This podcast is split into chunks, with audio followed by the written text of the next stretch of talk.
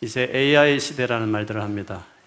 AI의 한 파트지만 챗 GPT에 대한 관심들이 많으실 것 같아요. 그리고 그것을 잘 이용하시고 계신 분들이 많을지 모르겠습니다.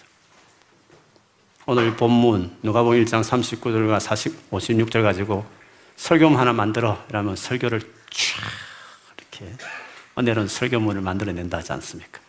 너무 어려워 주일학교 용어로 만들어 이러면 쫙 주일학교 용어로 만든다 하니까 진짜 좋은 시대가 된 것 같습니다.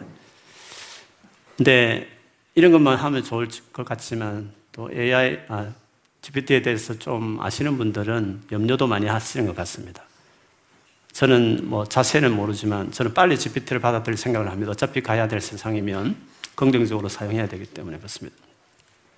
근데 GPT라는 것이 2021년 9월까지 있었던 그 데이터, 컴퓨터에 있는 모든 백과사전할 것이 모든 지식을 2021년 9월까지 있었던 그 지식을 가지고 다 어, 답, 질문, 질문을 잘하면 답을 하는 거죠. 근데 그 GPT 칩을 지금 현재 사람의 브레인, 브레인하고 연결시킬 수 있는 기시, 기술이 발견되어 있다 그러면. 그럼 여러분이 돈이 많으면 딱 뇌에 한번 장착해버리면 어떻겠습니까? 뭐 하버드는 뭐 끄떡없이 가는 거죠. 쫙 하면 그대로 적으면 되는 거니까. 만약에 그런 인간이 앞으로 돌아다니면 여러분 어떻게 이기겠습니까? 그런 나쁜 놈이 만일에 세상을 그런 사람이 다스리면 이 세상은 어떻게 되겠습니까? 그래서 개발하는 분들이 유명한 개발 회사들이 일단 스톱하자. 계속 이렇게 하면 안 된다. 뭔가 규정을 만들고 시작할 정도로 그 분야를 아는 분들은 이게 어디까지 갈지 되게 세상이 어떻게 바뀔지 많은 걱정을 하기도 하는 것 같습니다. 그런데 또 믿음의 사람들은 그 전에 예수님 오시겠죠. 이렇게 말씀하는 분도 계신 것 같아요. 참 말하기 쉬운 말이지만 얼마나 그런 세상이 어, 불안하면 그런 말도 하겠습니까? 이런 GPT 세상, 우리의 일상으로 돌아오는 이런 세상이 되었을 때 우리는 어떻게 살아야 될까요? 그런 말을 들으면 나는 뭔가 준비를 해야 되지 않나? 나의 전공은 살아남을 것인가? 등등 고민을 아마 하실 수 있을 거라고 생각합니다. 이런 AI 시대에도 갈면 갈수록 AI가 어떤 의미인지 어떻게 바뀔지를 생각해 보면 가장 그래도 인기 있고 여전히 매력적인 곳은 교회이다. 이런 생각을 저는 개인적으로 확신합니다. 왜냐하면 AI라는 것도 그렇지만 GPT도 그렇지만 팩트 위주로 사실 근거해서 다 돌아가는 건 아닙니까? 사실, 팩트, 평가로 모든 것이 돌아가는 세상에서 사람이 갈망하는 게 뭐가 있겠습니까? 인격적인 친밀함.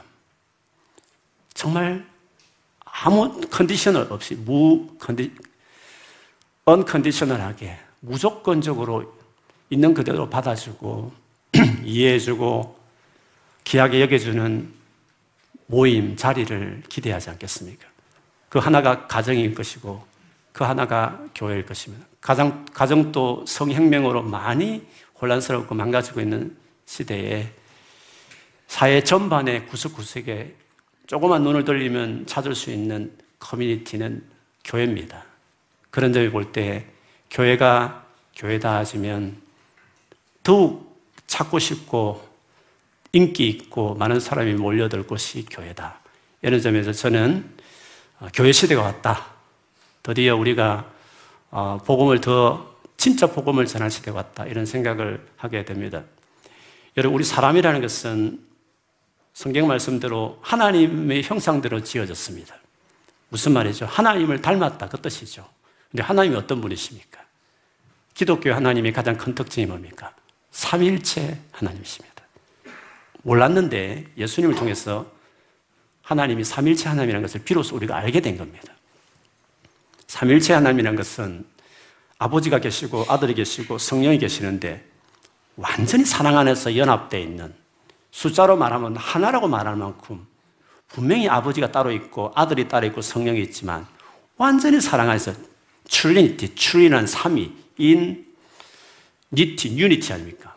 세 분이 완전히 연합해서 한 분, 하나라고 말할 만큼 연합되어 있는 분이 우리 하나님인데 그 하나님을 그 하나님을 닮아서 우리 인간이 지어졌습니다.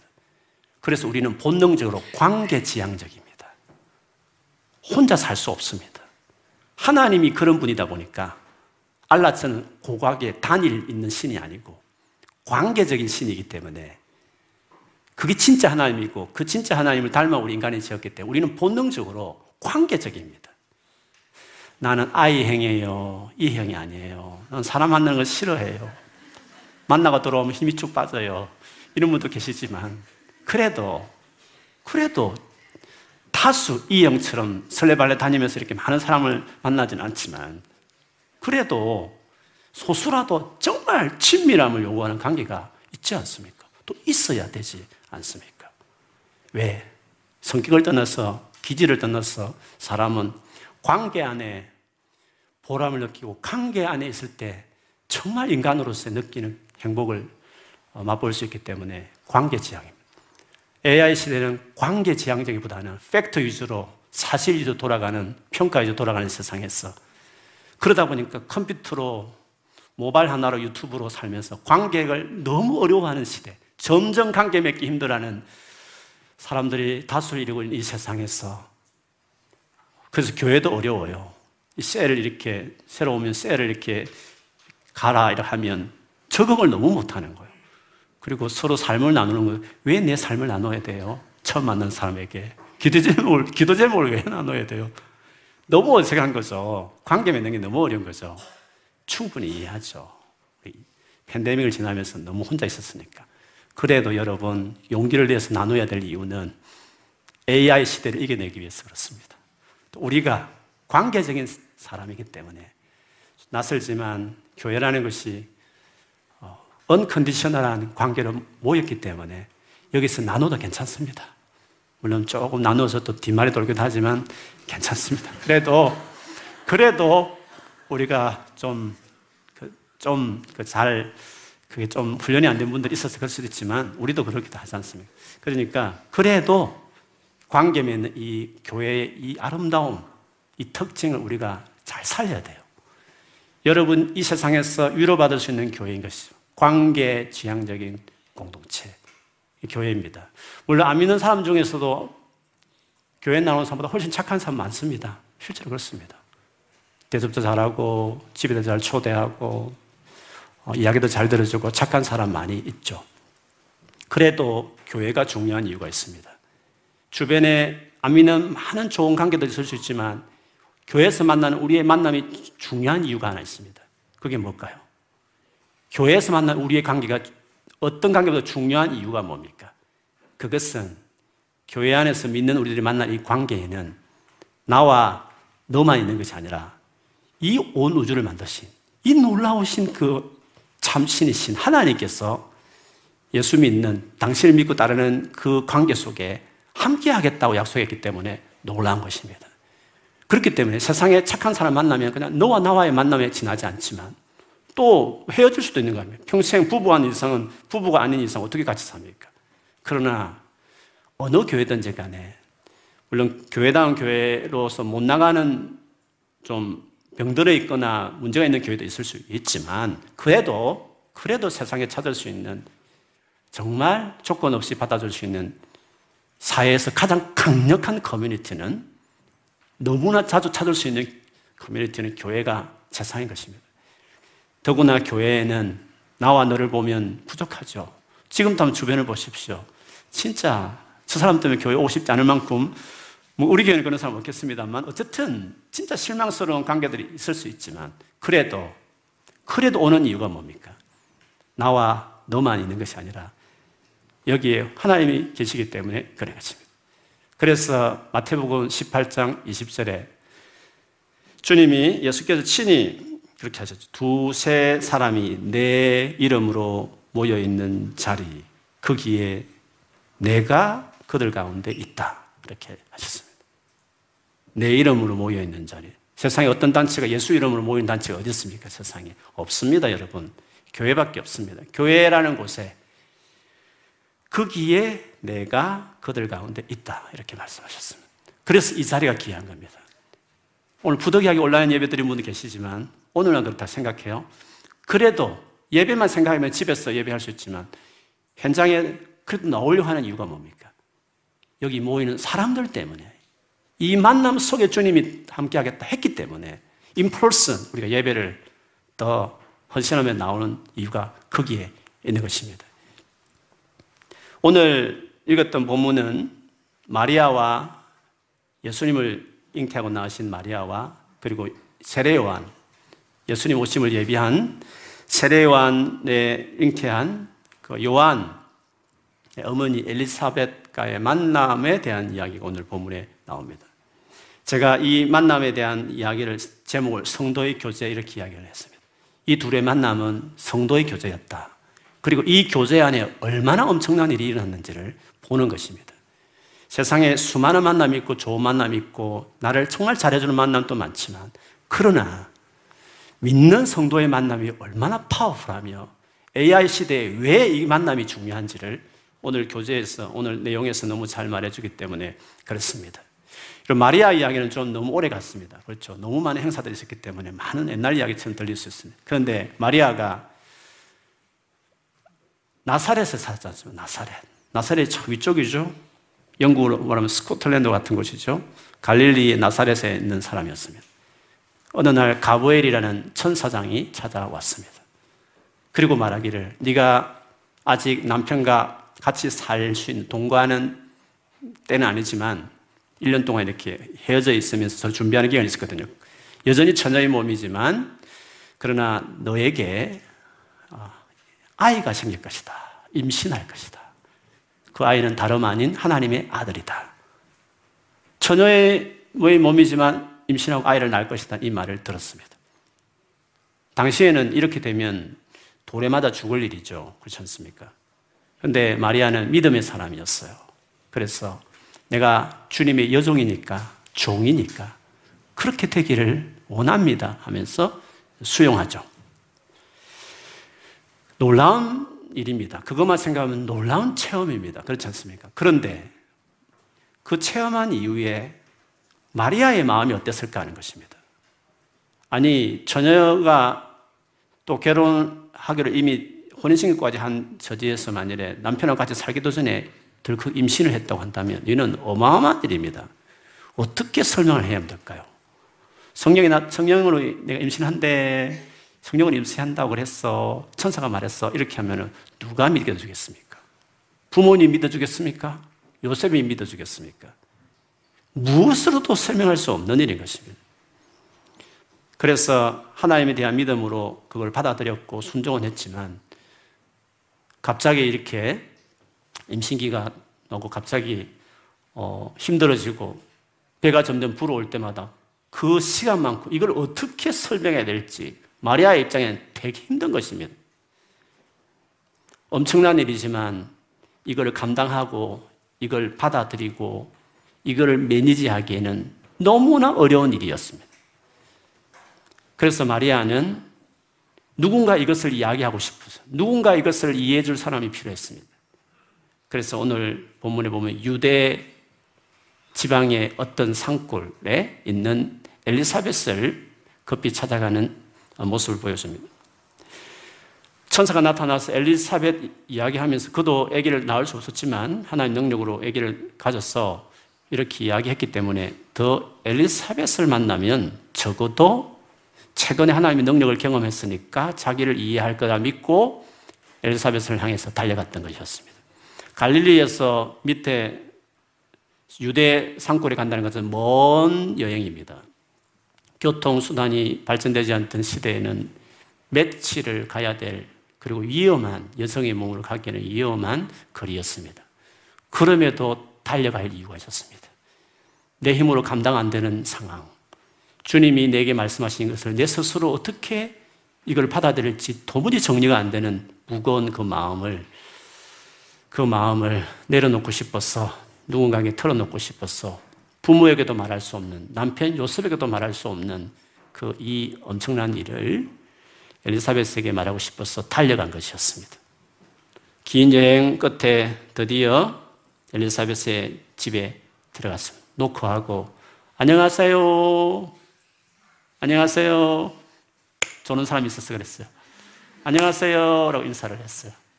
아니, 조는 사람이 있었는지 몰랐어요. 그냥 제가 한 말이에요. 안녕하세요. 인사를 했어요. 그랬더니, 그랬더니 오늘 본문에 보면 갑자기 임신하고 있던 엘리사벳, 복종했던 요한이 막 뛰기 시작했습니다. 평소보다는 20배는 뛴 것 같아요. 막 너무 뛰는 거예요. 근데 갑자기 엘리사벳이 성령 충만해졌어요. 갑자기 아파, 배가 아파 뒹굴어야 되는데 너무 성령 충만해졌어. 바로 큰 소리로, 인사 듣자마자 큰 소리로 마리아를, 들어오는 마리아를 향해서 오늘 외쳤던 말이 있었습니다. 42절부터 보면 큰 소리로 외쳐 말하였다. 그대는 여자들 가운데서 복을 받았고 그대 태중의 아이도 복을 받았습니다. 내 주님의 어머니께서 내게 오시다니 이것이 어찌된 일입니까? 보십시오. 그대 인사말이 내 귀에 들어왔을 때 내 태중의 아이가 기뻐서 뛰놀았습니다. 주님께서 하신 말씀이 이루어질 줄 믿은 여자는 행복합니다. 이렇게 말했습니다. 당신 행복한 여자야. 이렇게 말했습니다. 너는 정말 복이 있는 여자야. 태중에 있는 아이도 복을 받은 것이야. 내 뱃속에 있는 아이도 인사 듣자마자 막 뛰놀았어. 그 정도였어. 라고 이야기했습니다. 어떻게 해야 될까? 막막하고 두려워하는 마리아에게 한마디도 꺼내지 않았는데 어떻게 말을 해야, 해야 믿어줄까 싶을 정도로 고민하고 왔는데 들어오자마자 인사하자마자 바로 하나님 하셨던 그 메시지를 엘리사벳을 통해서 듣는 그 순간에 얼마나 얼마나 마리아는 큰 위로와 용기를 격려를 받았겠느냐 하는 것이죠. 이것이 성도의 교제의 놀라움입니다. 우리는 그냥 서로 만나서 정 나누고 인간들 위로하는 정도가 아닙니다. 하나님의 일하심, 하나님의 역사하심이 뭔지를 아는 자들이 그 고백들이 있고 그런 것 가운데 있는 격려가 있는 곳입니다. 왜? 두세 사람이 내일은 모인 이곳에는 하나님이 계시기 때문에, 하나님의 임재가 있기 때문에 이 모임 가운데 성도들의 교제 안에 하나님의 메시지가 있고 하나님 하신 말씀들이 그 사람 입에서 내 입에서 서로 나오면서 나와 너 사이에 살 수 없는 하나님이 주신 위로와 용기들이 우리의 만남과 모임 속에 있기 때문에 우리가 이렇게 바쁜, 이렇게 귀중한 휴일에 여기 나와서 예배하고 서로 교제하는 것입니다. 여러분, AI를 시대에서 이겨낼 수 있는 것은 하나님의 인도를 받는 사람입니다. 성령의 인도 받는 사람이 팩트, 완전 세상의 모든 지식을 다 가지고 있는 사람을 넘어서는 것은 하나님의 인도를 받는 사람인 것입니다. 하나님의 말씀을 듣고 성령 인도 받는 사람이 그런 사람은 AI 시대에 살아남을 수 있는 것입니다. 그는 하나님이 살아계시고 그 하나님이 말씀하시고 그 하나님과 관계를 맺게 해주고 그 하나님 인도를 받게 하는 커뮤니티가 세상에 어디 있습니까? 교회밖에 없는 것입니다. 그래서 우리가 그냥 이러이기 때문에 교회 오는 정도가 아니라 여기 하나님 계시다는 그 말씀을 신뢰하고 여기서 하나님을 만나고 그 하나님과 동행하는 사람과 교제하는 이 자리를 우리가 지켜내면서 여기에 마음을 두고 살아가기 시작할 때 AI 시대를 넘어서는 그들을 통치하고 그들이 모르는 하나님의 말씀을 듣고 인도받는 삶을 살아가는 사람이 되는 것이에요. 그러니 얼마나 놀라운 일입니까? 오늘 이 마리아가 이 엘리사벳이 인사만 했는데 불구하고 이런 말을 하기 시작하자 그가 어떤 마음이었는가 하는 것을 그가 답변한 것에서 그대로 드러나죠. 46절에부터 보면 그리하여 그 말 읽자마자 마리아가 말하였다. 내 영혼이 주님을 찬양하며 내 마음이 내 구주 하나님을 좋아함은 그가 이 여종의 비천함을 보살펴 주셨기 때문이다. 이제부터는 모든 세대가 나를 행복하다 할 것입니다. 심센 분이 나에게 큰 일을 하셨기 때문입니다. 행복하다. 행복하다고 말했는데, 그래, 나 행복한 모든 세대 사람들 나 행복하다고 말할 것이다. 할 정도로 완전히 위로받았고, 이 불안하고 초조한 마음들이 다 떠나가고, 자신이 행복한 여자라고 고백하는, 그리고 하나님이 일하심을 경험하는, 고백하는 여인이 됐습니다. 더 나아가서 그가 한 고백을 이어서 보면, 그는 하나님에 대한 믿음이 더 확실해졌습니다. 즉, 하나님과 관계 맺는 인생이 됐다는 게 분명히 드러나는 고백을 하는 것입니다. 49절 이하에 보면 심센 분이 나에게 큰 일을 하셨기 때문입니다. 그러면서 하나님에 대한 고백을 하요. 그의 이름은 거룩하고 그의 자비하심은 그를 두려워하는 사람들에게 대대로 있을 것입니다. 그는 그 팔로 권능을 행하시고 마음이 교만한 사람들을 헛드셨으니 재앙들을 왕자에서 끌어내시고 비천한 사람들을 높이셨습니다. 줄인 사람들을 좋은 것으로 배부르게 하시고 부한 사람들 빈손으로 떠나 보내셨습니다. 세상이 수많은 기술과 수많은 지식으로 AI까지 발전하는 시대가 되었어도 하나님이 세상을 다스리고 난 눈을 갖게 되는 것입니다. 만일 하나님과 함께 세상을 살아가는 하나님이 다스린 것을 보지 못하는 사람은 어떻게 됐습니까? 다 굴복하는 것입니다. 다 두려움에 떨는 것입니다. 그러나 하나님이 높인다. 아무리 비천하지만 도무지 따라갈 수 없는 지식이 부족한 사람이지만 하나님이 비천한 자를 높일 수 있다. 그리고 자기 힘으로, 자기 능력으로, 자기 지식으로, 자기 경험으로 살아가는 사람들을 하나님이 낮추면 낮출 수 있다. 이는 하나님에 대한 인식이 갖는다는 것은 얼마나 놀랍습니까? 이런 사람만이 세상을 살아낼 수 있고, 이런 사람만이 앞으로 우리 세대를 승리하고 이끌어갈 수 있는 사람이 되는 것입니다. 하나님이 세상을 다스린다. 하나님이 높이기도 하고 낮추실 수 있다라고 하는 하나님의 이 커심에 대한 인식이 있지 않습니까? 그렇기 때문에 그 하나님 앞에 겸손하고 그 하나님 앞에 긍휼을 구하고 자비로 살아가는 걸 배우고 긍휼히 여겨달라고 주 앞에 엎드렸어 날마다 하루를 시작할 때마다 또 어려운 일 만났을 때마다 그분과 함께 그분이 이끌어가는 삶을 살아내는 것을 터득한 사람이야말로 세상을 다스리는 영향을 줄 수 있는 사람이 되는 것입니다. 오늘 마리아의 이 믿음이 고백이 얼마나 놀랐습니까? 한나 연약한 여성, 아무도 알아보지 않는 총구석 나사렛, 그 총구석에 배우지도 못한 한 여성이 어떻게 왕을 무너뜨리는 하나님을 고백합니까? 세상을 다스리시는 이 놀라서 하나님에 대한 이 믿음을 고백할 수 있다는 말씀입니까? 하나님을 만난 사람들, 그리고 그 하나님을 아는 성령 충만한 다른 성도인 엘리사벳과 교제하는 사람들이 이런 믿음을 키우고 이런 확신과 소망을 가지고 살아가는 사람이 되는 것이죠. 그가 한 마지막 고백을 보면 54절, 55절에 보면 그는 자비를 기억하셨어. 하나님께서는 늘 자비를 기억하셨어. 자기의 종 이스라엘을 도우셨습니다. 우리 조상들에게 말씀하신 대로 그 자비는 아브라함과 그 자손에게 영원토록 있을 것입니다. 이스라엘을 이야기하고 있습니다. 하나님께서 당신의 종인 이스라엘에게도 자비를 베푸셔 도우실 것이다. 그리고 하나님께서 온 인류를 자기를 떠난 인류를 구원하기 위해서 아브라함을 부르고 그 아브라함에게 언약을 맺지 않습니까? 내가 너를 통해서 민족을 이루고 그 민족인 이스라엘 통해서 모든 족속이 복을 받도록 하겠다라는 거대한 하나님 나라의 계획, 하나님의 플란에 대한 이야기를 아브라함에게 하셨었는데 마리아가 그 말을 지금 하고 있는 것입니다.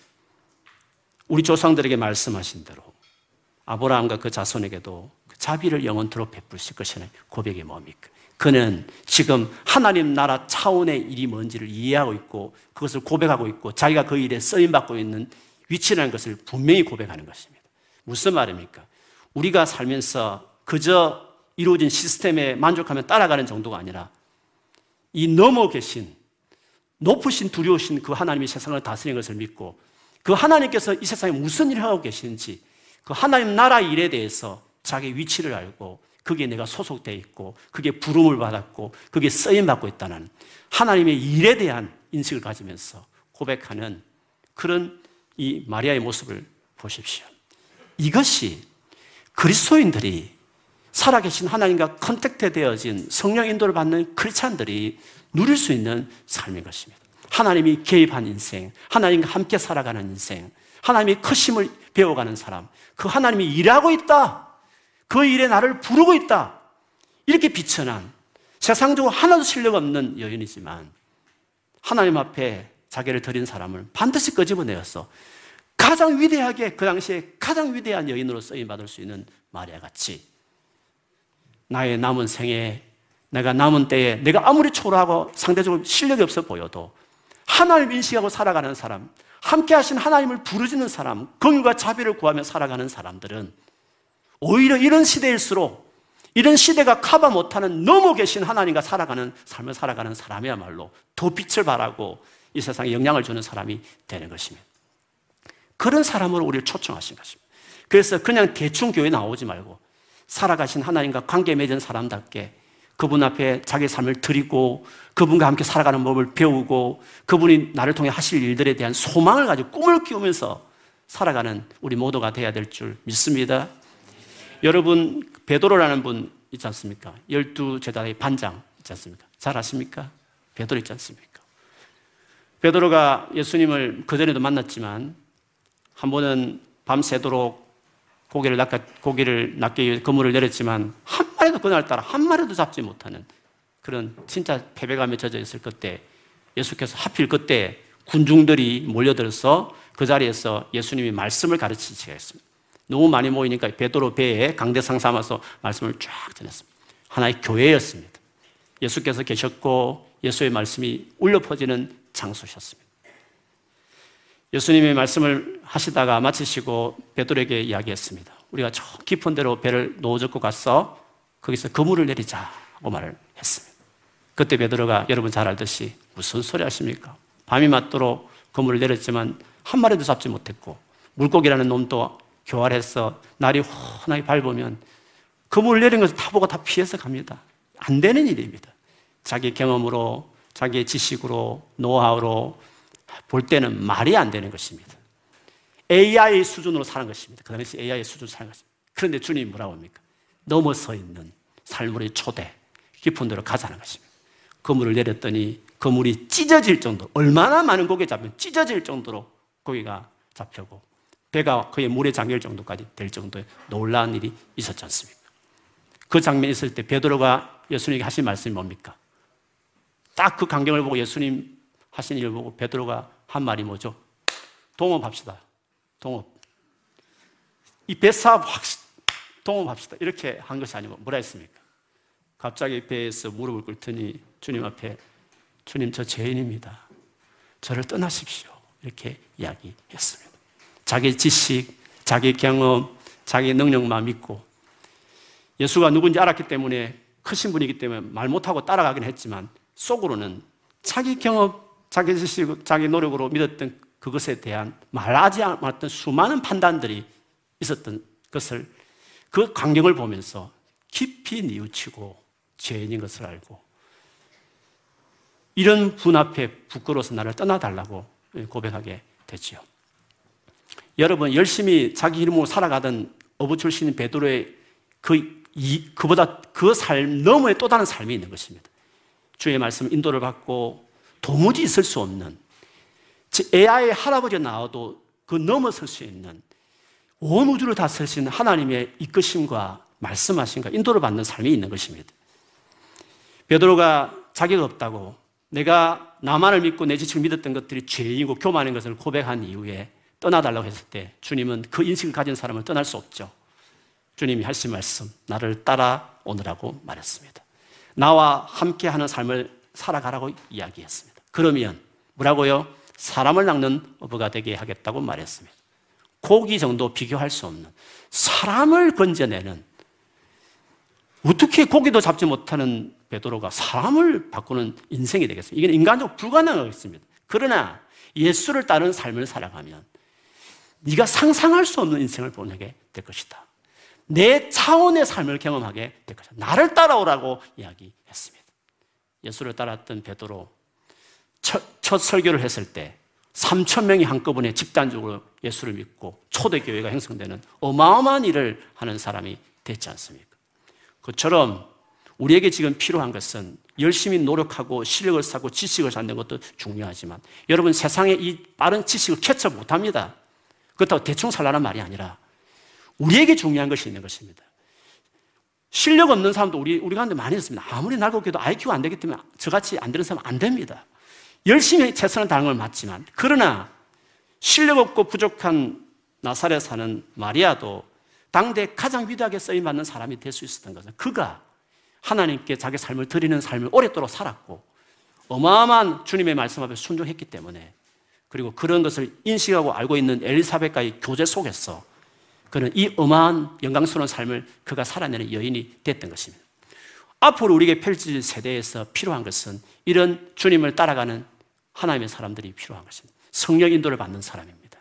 하나님 말씀하시면 듣고 따라갈 줄 아는 사람입니다. 그 정도 하나님과 동행하며 살아가는 사람이 될 때 우리는 엄청난 놀랄 일을 할 수가 있는 것입니다. 그러니 그것들 인식을 키우고 하나님 누구신지를 키우고 하나님 하신 말씀이 무엇인지 듣고 반응하고 순종할 수 있는 사람들이 모인 이 교회야말로 우리가 가장 사랑하고 교회 중심으로 살아야 될 이유는 이것이 이 삶이 우리 삶을 이겨낼 수 있는 놀란 길이기 때문에 그러겠습니다. 특별히 교회 안에서 전해지는 메시지 중에 가장 큰 메시지는 뭡니까? 가장 하나님께서 전 우주를 통틀어서 영원한 시간대를 통틀어서 가장 놀라운 일이 뭡니까? 하나님이 이 세상에 행하신 일은 무엇입니까? 가장 하나님 행하신 위대한 일이 뭡니까? 하나님이 사람이 되어온 우리처럼 사람이 되어 오신 것이었습니다. 그리고 우리를 위해서 우리의 지은 죄를 위해서 십자가에 피 흘려 돌아가신 사건만큼 하나님 위해서 행하신 어마어마한 위대한 일은 전 우주를 통틀어 영원한 시간 다 나중에 다 계산해도 이만한 일은 없는 것입니다. 그 어마어마한 십자가의 놀라운 하나님의 행하신 일을 선포하는 커뮤니티가 세상에 어디 있습니까? NGO에서 합니까? 사회적 기업에서 그걸 말합니까? 국가 정부에서 말합니까? 어디에서 그 이야기를 합니까? 학교에서 가르칩니까? 어디에서 그 말을 매일 모일 때마다 선포하는 곳이 어디입니까? 교회입니다. 교회에서 하나님 하신 큰 일을 선포하는 것입니다. 교회, 그렇기 때문에 교회 안에서 주님을 만나고 주님과 함께 살아가는 법을 배우는 것이 교회 공동체라고 말할 수 있는 것입니다. 요한일서라는 성경책이 있습니다. 요한일서 서두를 보면 요한이 이 책을 쓴 이유를 밝힙니다. 내가 이 책을 쓰는 이유는 너희들이 예수를 믿지만 아직 믿음이 어린 너희들에게 내가 다시 예수를 이야기하기 위해서 내가 만난 경험한 예수를 전하기 위해서 이 편지를 쓴다고 이야기했습니다. 왜냐하면 그것을 이야기하는 이유가 있습니다. 그것을 이야기하는 이유가 오늘 본문에 제가 한번 읽어드리면서 그걸 그 답변을 이야기하겠습니다. 요한일서 1장 1절에서 4절까지입니다. 좀 길지만 제가 읽어드리겠습니다. 이 글은 저 요한일서라는 책은 생명의 말씀에 관한 것입니다. 이 생명의 말씀은 태초부터 계신 것이요. 태초부터 계셨다. 예수님이십니다. 우리가 들은 것이요. 우리가 눈으로 본 것이요. 우리가 지켜본 것이요. 우리가 손으로 만져본 것입니다. 이 생명이 나타나셨습니다. 우리는 그것을 보았습니다. 그래서 우리는 이 영원한 생명을 여러분에게 정언하고 선포합니다. 이 영원한 생명은 아버지와 함께 계셨는데 우리에게 나타나셨습니다. 그 다음입니다. 우리가 보고 들은 바, 즉 예수님에 대해서 여러분에게 선포합니다. 우리는 여러분도 우리와 서로 사귐을 가지기를 바라는 것입니다. 성도와의 교제를 말합니다. 즉 우리라는 이 믿음 있는 요한과 어도 교회와 여러분이라 말하면 믿음이 좀 어리지만 그들과 사귐을 갖기를 원한다는 것입니다. 왜? 예수 그리스도 선포함으로 이건 하나님이 개입하는 사건이고 하나님의 위대한 사건을 이야기하는 공동체이기 때문에 예수 그리스도를 선포함으로 진짜 진정한 펠로십을 세상에 어디에서 경험할 수 없는 사귐을 갖기를 원한다는 것입니다. 왜 그 사귐이 놀라운 것이냐? 이어서 보면 이렇습니다. 우리의 사귐은 따라하겠습니다. 우리의 사귐은 네, 네 따라하십시오. 우리의 사귐은 아버지와 또 그의 아들 예수 그리스도와 함께하는 사귐입니다. 복음을 가장 위대한 하나님 일을 선포하는 예수 그리스도에 대한 일을 듣고 들은 보고 들은 것을 전하는 이유는 사귐 어떤 사귐 나와 너희뿐만 아니라 아버지와 그 아들 예수 그리스도와 함께하는 사귐이 이루어지는 것이기 때문에 그 선포를 한다고 이야기했습니다. 그래서 이 놀라운 메시지를 하나님이 인간이 되셨고 우리의 죽어주신 이 엄청난 하나님 크신 큰 일을 선포하는 교회 안에 하나님을 만나는 일이 나타나고 그 하나님과 동행하는 삶을 살게 되고 더불어 그 엄청난 구원의 소식을 온 열방 가운데 전하는 어마어마한 하나님 나라 그 일을 위한 길에 우리를 부르는 것입니다. 그 위대한 일로 우리를 부르는 것입니다. 이렇게 살아가는 것이 위대한 삶인 것입니다.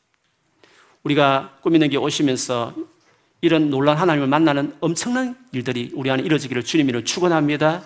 그래서 다음 세대, 앞으로 다가올 세대 두려워하지 말고 하나님과 동행하자. 성령 인도받는 삶을 살아내자. 그분의 말씀을 듣고 그분의 일이 뭔지를 알고 그 일을 이루어드리는 삶을 살아가자. 여러분은 그런 삶으로 주님이 부르시고 초청하신 것입니다. AI 시대 이겨내야 됩니다. 그리고 반드시 주도해야 됩니다. 팩터 위주로 돌아가는 세상을 넘어서 있는 하나님의 움직임을 따라 움직이는 사람들이 되어야 하는 것입니다. 그래서 마지막 시대에 주의 오심을 준비하고 복음을 땅끝까지 전하면서 주님과 함께 동역하고 주님이 나라를 이 땅 이루어가는 영광스러운 삶을 살아가는 여러분 되시기를 주님 이름으로 축원합니다. 아멘.